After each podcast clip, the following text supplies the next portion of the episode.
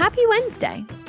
Welcome to the Cedarville Stories podcast. Today's guest is Conrad Weaver from the class of 1988. Listen as he shares about his journey from a degree in psychology to producing documentaries. Now, here's your host, Mark Weinstein. Thank you, Sarah, for the introduction. And hello, everyone. I'm Mark Weinstein, and welcome back to another episode of the Cedarville Stories podcast. We are nearing the completion of season eight, and I trust you've enjoyed listening to the various stories we've been able to bring to you each week, including last week's program with Coach Ken Ernie. As a little promotion, you will not want to miss next week's program with Ferris Welch, a 1978 graduate who shares an amazing story of God's grace and mercy throughout her life. And I believe you'll be inspired by her story. And you may need to bring a tissue. Today on the podcast, I'm talking with Conrad Weaver, an award winning filmmaker who is being used by the Lord to share important stories through documentaries. Conrad, who graduated from Cedarville in 1988 with a degree in psychology also is the president of Conjo Studios, a video production company in his hometown of Emmitsburg, Maryland. I first met Conrad three years ago after the release of the documentary Heroin's Grip, which he showed on campus to the students in the School of Pharmacy during the height of the opioid crisis. It was a powerful and moving documentary, and we'll talk about that program and other documentaries today on the podcast. But for now, let me welcome for the first time Conrad Weaver to this week's Cedarville Stories podcast. Great to have you in studio uh, via technology, Conrad. well, thank you so much for having me. It, it's uh, it's a pleasure to be here. Well, it's good to get reacquainted with you. And as I looked at your portfolio of documentaries, uh, Conrad, and podcasts, I should say, I learned just how much you enjoy telling stories, impactful stories, not just stories for entertainment purposes. Here's the question how did you get into the communication business when you earned a degree in psychology at Cedarville? That's a great question, and it's a is a windy path to get there. You know, uh, I first you know, came to Cedarville as a pre med student. Oh, really? Thinking I was going to go into the medical field, and I soon learned that uh, making C's in chemistry and biology wasn't going to get me into med school. And so uh, I switched to psychology because I wanted to help people. I wanted to be a person who helps people. And for a number of years, I did that. I worked uh, at a psychiatric hospital, and then as God moves the the plan, we I, I went into youth ministry. I spent about six years uh, in youth ministry, and then was hired by a publishing company to launch a youth ministry website called youthministry.com. And so I got into the technology side of things, and then that kind of changed. And I was hired by a church in Maryland here right to uh, do a variety of things. And one of the things that we did there, we started doing video. And I started producing the video for the services, and we started collecting stories and telling stories uh, through, you know, for the services. And I really discovered a new passion of mine and a new skill set that I didn't realize I had. While at Cedarville, I was a photographer. I worked for the, the Cedars newspaper. At the time, we called it darkroom editor. and uh, head photographer. And so I had, you know, I grew up with a camera in my hand, but I never thought about making it a career until uh, we were working at this church here in Maryland, and people outside the church started seeing my work and they started hiring me to do little side gigs. And pretty soon that led to a full time business of production. And, and then I discovered documentary filmmaking my first documentary called The Great American Wheat Harvest, which we showed at Cedarville a number of years ago okay. at Farmers Night. Um, that launched my documentary career, and I found a love for telling stories that matter. And so I've been doing that since about 2010 now. And we'll get into it later in the program, but that documentary earned you an Emmy award, right? It did. It did. So it was a it was a great film that tells a wonderful story, and we had the privilege of being on a PBS channel in the Midwest uh, in Iowa, in Illinois, mm-hmm. and uh, because we are we broadcasted on PBS, we were qualified to apply for an Emmy, and we won a regional Emmy award. So that was a really uh, you know, high honor that I, I value, and I'm thankful for that. And but more importantly, it's uh, I'm so glad people enjoyed the film and got something out of it. Absolutely, and that's what I really long to do for all of my stories. All the stories that I tell is, you know, without an audience, it's just a work that just kind of sits out there, but if people can actually see it and get something out of it, then that, that's what's meaningful to me. Absolutely. So, from your experiences, What have been some of your professional secrets to communicate compelling stories, whether that's in film, documentary, or even just face to face communication? What are your secrets? You know, I think the one secret that I think is is a key to telling a good story is just to connect with your subject and to build a relationship. And the stories that I tell often are pretty compelling, are pretty deep, and sometimes reveal the dark side of human nature and uh, you know a dark side of someone's story. And for in order to get someone to talk about those things, you have to build that relationship with them. You know, my current film that I'm I'm releasing now about PTSD, you know, right. I spent time with a firefighter. I lived with them for a week or two at a time. And spending time in their house, gaining their trust, it earned me the right to ask the hard questions. Yeah. And it gave them the confidence that I was going to treat their story with dignity and respect. And I think that's the really key is is to build those relationships instead of just coming in with a big film crew and because I run lean and mean, I say, you know, it's usually just me coming into a place to to interview a subject and that helps break down that fear of you know lights and cameras and right. all the stuff that can go along with production. So being small and really building those relationships are the are the key. And all that what you just said and it's good for any profession centers on trust. So if you can, Absolutely. if you can have the trust with the people you can tell compelling stories kind of tag on to that when i was working on the great american wheat harvest mm-hmm. it's an agriculture film right and i i earned the trust of the farmers that i work with and I rolled on, and they were like, you know, who's this guy? You know, he's coming from Hollywood. What's the deal? You know, got a cameras. And I said, look, I was born and raised on a dairy farm. I grew up on a dairy farm. I've had manure on my boots. You know, I, I understand the culture. And immediately their stress level went down. Yeah. They're like, oh, it's just Conrad. You know, it was that thing where they learned that I, I understand them and so it gave me that open door to to to tell those stories and allow them allow me into their homes into their life right. to tell those stories. So yeah it was definitely a trust issue. So as i was preparing for today's program i saw you one you started a podcast my story podcast. You but as a podcast host myself i'm interested in learning from other hosts like yourself. When did you get into podcasting and do you have a typical focus for your programs yeah. So I started, I got into podcasting a few years ago. I became a, a, fan of podcasts and I listen to a lot of podcasts while I work out, while I drive down the road. It, it keeps me awake when I'm on the road. Right. And so I found a number of podcasts that I really enjoy. And and as I started working on different films, I thought, you know what? This is an interesting way of storytelling. And I'm not getting any younger. And it's harder and harder to schlep gear all over the country, all over the world sometimes you know, with camera gears and when I'm traveling, it, it's a pain. But with podcasting, I can do it from right here. I can do it from my studio. I can do it from yeah, home. Right. And it so I began thinking of it as a future endeavor, as a future revenue source for for myself.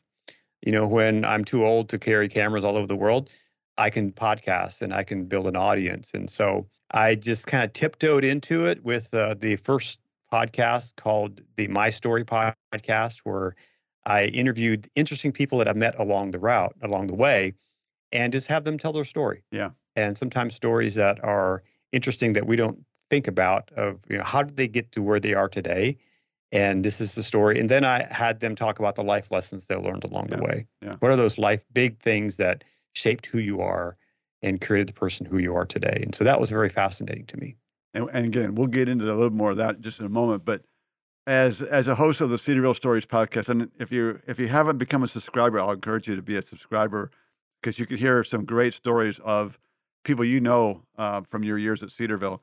But how often do you air your podcast, and how much time do you spend preparing for each podcast? Because I think that's the key of a successful mm-hmm. podcast mm-hmm. is the preparation. Absolutely, and d- d- just to be full disclosure here, I've had to put both of my podcasts on hold uh, just for the last half a year or so okay. just because I was releasing a new film and getting that ready and it was taking me a lot of time.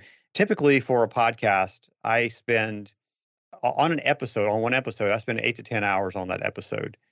From the the pre-research which can be even additional to that, uh, maybe hours on of research and then just to connect with those guests and sometimes, you know, I make a big ask and I've had some success at reaching out to people through Instagram through other other platforms to, to for people to say yes to. But then just the production of it, uh, the planning of it, the, the writing the opening and the closing scripts, and planning all that out. Then the interview itself, which usually for mine, they usually last around an hour. Uh, and then the editing, the post production for me can last three to four hours just right. in tweaking it. And it's not highly, highly produced, but I do want to clean it up and make it so it's listenable and and interesting. So yeah, I, I spend probably eight to ten hours a week on a on one episode.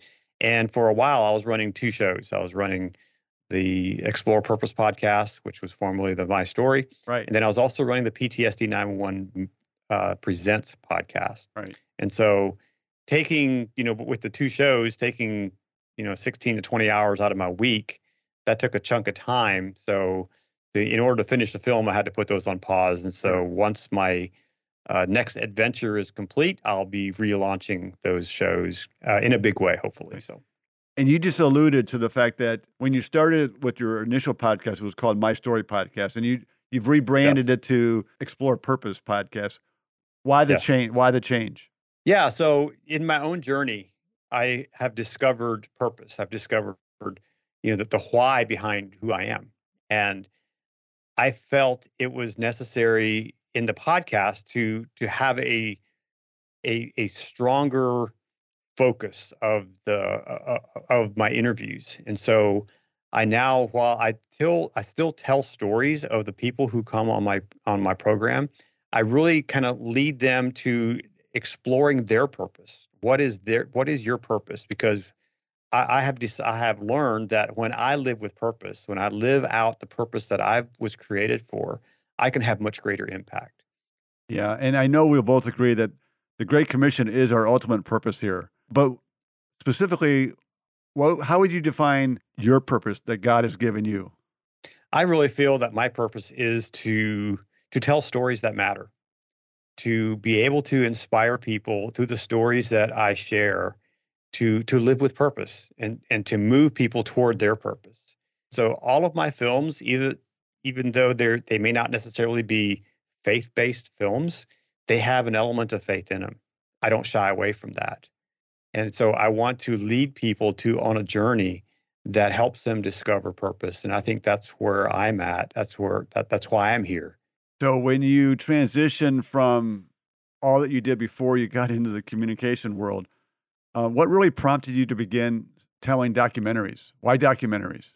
Yeah, so my very first film, The Great American Wheat Harvest, that kind of came by. It was actually my wife's idea, so I have to give credit to her. Sure. Uh, I was reading a blog about these harvesters, and I was enjoying. I'm coming from an agriculture background, as I mentioned earlier, and so I was reading this blog about these harvesters who start in Texas in May and they work their way north toward Montana or North Dakota.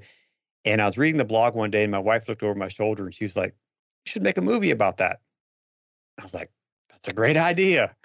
and little did she know that this would lead into a life of uh, documentary filmmaking. So I blame my wife. Once I kind of caught that bug of, oh, yeah, I can capture these stories and being able to tell these stories that many people had never heard about. In fact, just recently I was someplace and I was telling someone about the Great American Wheat Harvest, and they're going, "That's a thing." I mean, people like live in their RVs for three months out of the year and travel. Like, yeah, that's a thing. They're like, I didn't know that. I'm going to go watch your movie. And so it was just so that's the kind of thing that really yeah. inspires me to is to tell these stories because many of them people don't know about, and so that's uh, another motivation for me. So you mentioned your wife was the uh, motivation for the one. Mm. How do you find these documentaries to, and then how do you decide which one you're going to do? Yeah, that's a great question. So the first one, as I mentioned, it was my wife's idea. Uh, the, the second film that I made was called Thirsty Land, and it was a story about the drought in the American West, and that came out of the Great American Wheat Harvest. As I was coming across the country and the farmers in Kansas and in the Central Plains uh, in the years of 2012, 2013, 2014. There was a lot of drought, and all the farmers were complaining about the drought. And so I started looking into, okay, maybe this is the next story. And then again, I give tribute to my wife. I took her along to a screening event in Kansas. And um, in the summer of 2014, it was hot and it was windy and it was dry, and the farmers were complaining about the drought. And my wife knew that I had been kind of toying with this idea of this documentary about drought. And she leaned over to me and she said, you better make that movie about the drought. and so once again, she was the, the inspiration for this. And uh, and those two films took me away from home for weeks at a time. And so I started then looking, okay, what's closer to home? What's something, a story that I can tell that's local?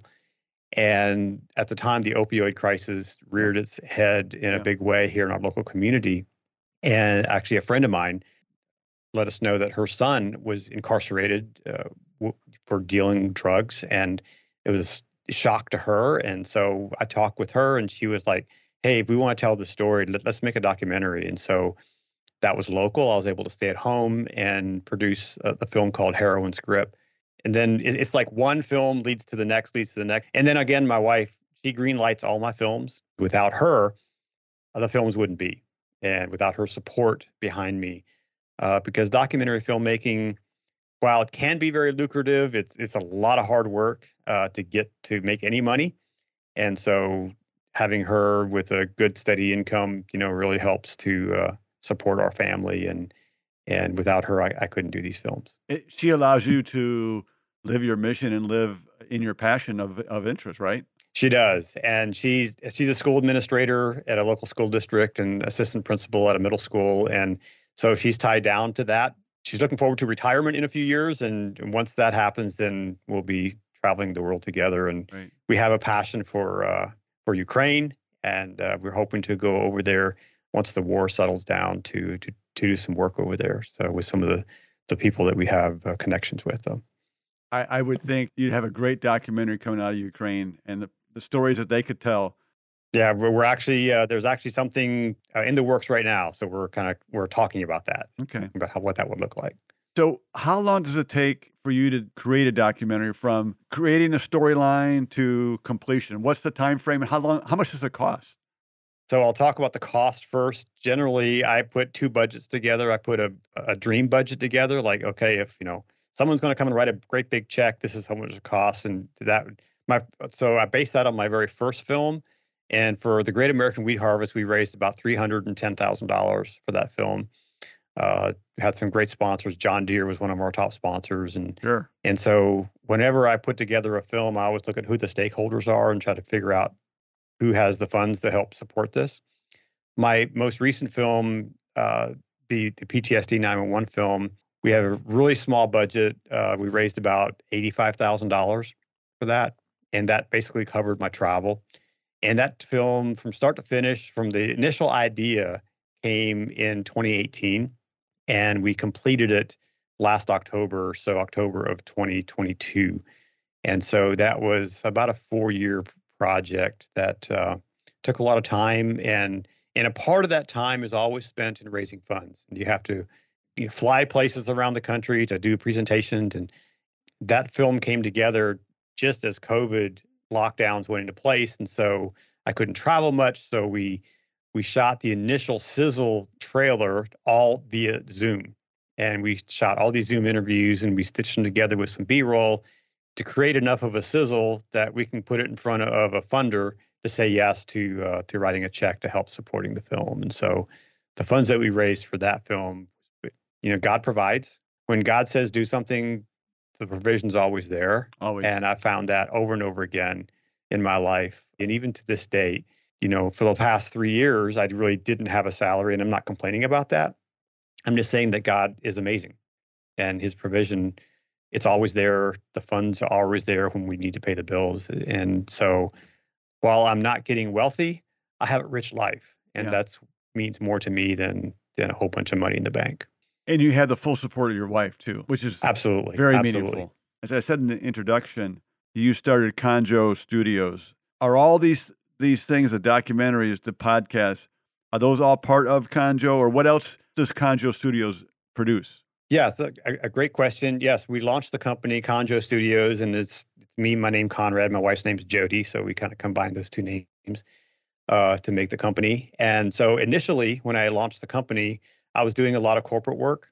Uh, I was doing some real estate work, I started doing weddings and I just soon found that I didn't really enjoy that and it wasn't my thing. Yeah. And so I and I wanted to do more corporate work and I knew that if I had weddings on my reel that I wouldn't get corporate work. But uh, I did a lot of corporate work. I did some some work for nonprofits, uh, local nonprofits that had, like our local rescue mission. I did work for them for 10, about 10 or 12 years. Uh, some other nonprofits around the country. I was invited to do uh, some work for Greg Maddux. You're a baseball Really? fan, you know that name. Yeah. Uh, his foundation had a fundraiser every year out in Las Vegas, and they flew me out to produce video for them, all these celebrity in- interviews, and so that was always a fun gig and for a good cause. And I've done work for you know national organizations and then local community uh, companies as well. And I really phased that out over the past uh, two or three years to exclusively focus on documentary work.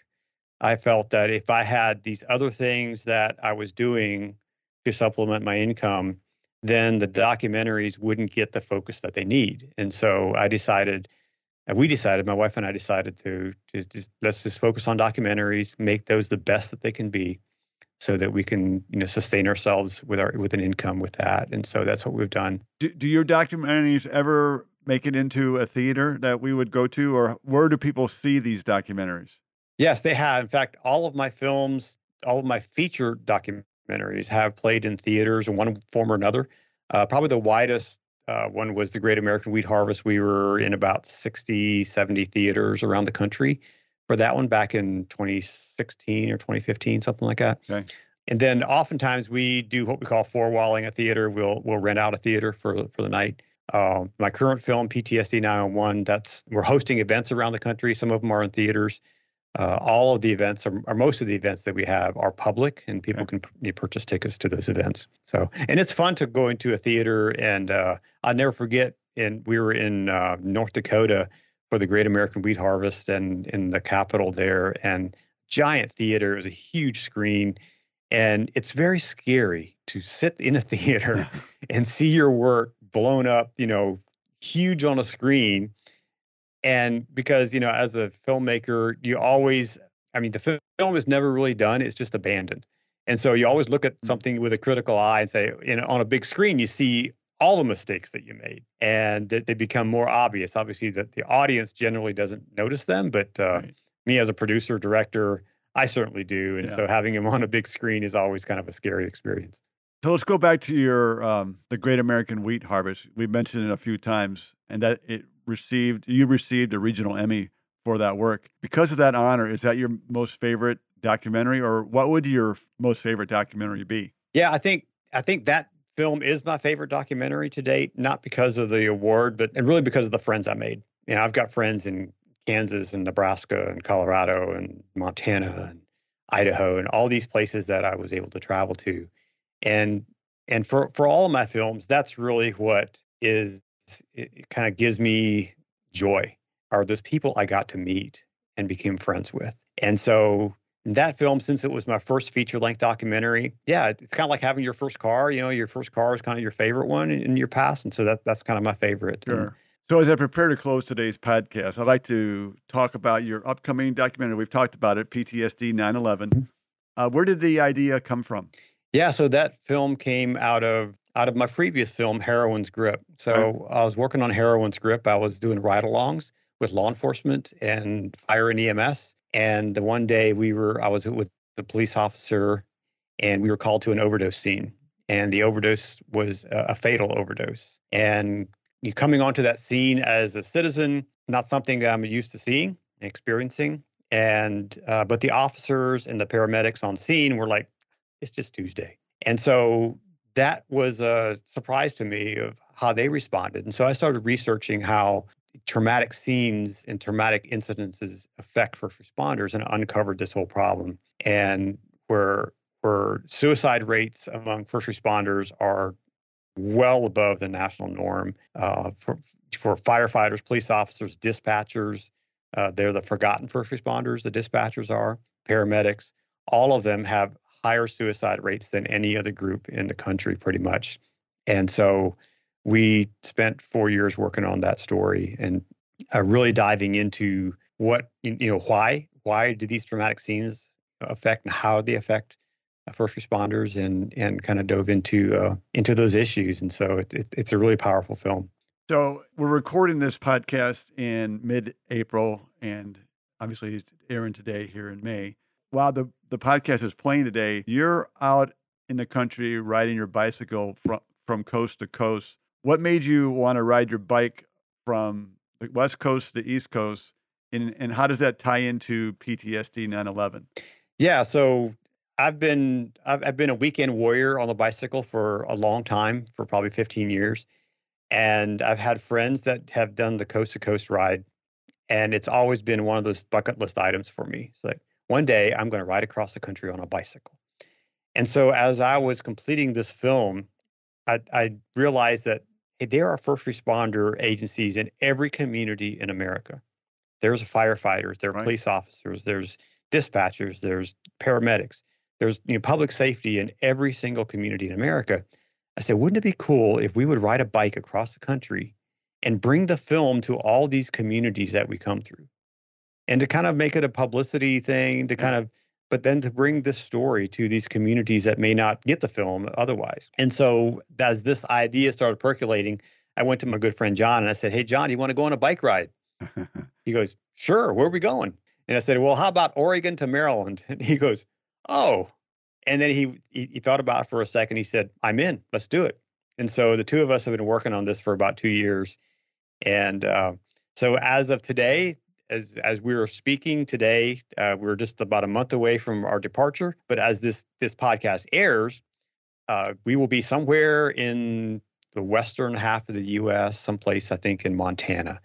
So in in in late May, we'll be in Montana, uh, riding across the country, stopping at cities, telling, staying at firehouses. We're staying at a lot of firehouses along the way, and connecting with first responders. And if you're listening and you're on our route uh, please give me a shout out. I'd love to connect with you. And if you have a backyard that we can pitch our tents in, we'd love to do that as well. But uh, we're planning major events in all the major cities that we're coming through to show the film, and we're we've been working on that for a long time to organize that, and I can't wait. And, and part of the reasoning is not only for the PR part of it, the public relations and the and the publicity part of it, but it's also to show that physical fitness, exercise plays a role in our mental health. And so for me, having spent the last two films, six, seven years working on deep, dark mental health subjects, I needed a way to get out and just to get away from that for a while. Right. To be able to ride, to see the country slow. And so that's part of my mental health journey is to ride across the country to re- to renew my my brain, to refresh, you know, myself w- with my creator because we're going to be out under the stars many nights and just to be able to have that experience i think is going to be powerful for me personally. But then to bring the film to these communities is is going to be a really really uh, you know amazing experience for for us. Absolutely and i want to unpack some of what you just said. So you you gave a shout out and encourage listeners to, to, to reach out to you if if they want. How can how can people reach you while you're on your bike ride? And second part is what is your route yeah. So the first part, you can reach us at our website, ptsd911movie.com backslash coast to coast. Uh, or if you just Google PTSD 911, you'll find it. And we'll have our entire route on the website. Uh, it's there now where you can see where we're going to be tomorrow, the next day, the next day. You can see every city where we're going to be. Um, and our route, we start in in Astoria, Oregon, uh, in early May, May 15th. We launch from there and we go to Portland. Then we go up the Columbia River to Missoula, Montana. Well, kind of Columbia, Snake River mm-hmm. to in, into Idaho, across Idaho to Missoula, down across the Rocky Mountains. That's going to be our cha- most challenging part uh, through Yellowstone. We're going to drive right through Yellowstone National Park, which is going to be amazing. Down to Casper, Wyoming, to Scottsbluff, Nebraska, uh, all the way to Omaha, then Omaha to Des Moines, Iowa, the Quad Cities, uh, Moline, Illinois, Peoria, Indianapolis, Cincinnati, oh. down around the southern part of Ohio to Wheeling, West Virginia, and then to Pittsburgh. In Pittsburgh, then we're going to do we're going to bypass the Allegheny Mountains. The, the, the eastern mountains are shorter but steeper for bikes, so we're going to go on the rail trail down to the C&O Canal Trail, yep. down through Maryland, and then uh, up around the, the Chesapeake Bay through, to Dover, Delaware, and down to Ocean City, Maryland is where we're gonna going to finish the ride on July 18th. July 18th, the finish date. So when you're riding, I haven't done anything similar to that. The farthest ride I've ever done is from the University of Dayton to the University of Notre Dame. That's a, that's a three or four day ride, much Mhm. m- minor than what you're doing. Do you have like SAG support uh, vehicles riding driving along with you, or you have to carry everything and do everything yourself once you get off the bike? Yeah, so we're prepared to be self sufficient. Uh, we've got all the bags that we need to carry everything. However, we've just recently uh, we have a corporate sponsor who is sponsoring this uh, Lighthouse Health and Wellness. Uh, it's an app for first responders, and they've come alongside of us to support us financially. But they've also their CEO has said, you know what, I need some time away from the office, and so their CEO and his his friend are going to be su- our support team. So Great. it's a car. I think I, I just talked to him before we came on air today, and he's looking at buying an RV.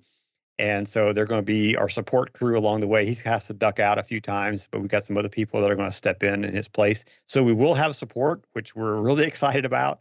That we don't have to lug all the heavy Yeah. stuff Right. on our bikes, Right. but uh, we were prepared to do that if we needed to. And we're actually been training for that. Okay. Uh, every day we go out and ride. I'm, I'm after we're done here today, I'm going to go out and do a training ride, and because I know by the time this airs, uh, we'll be in the middle of the mountains, and I'm going to need that training. So, you will. You will. Uh, so, so we're excited to have.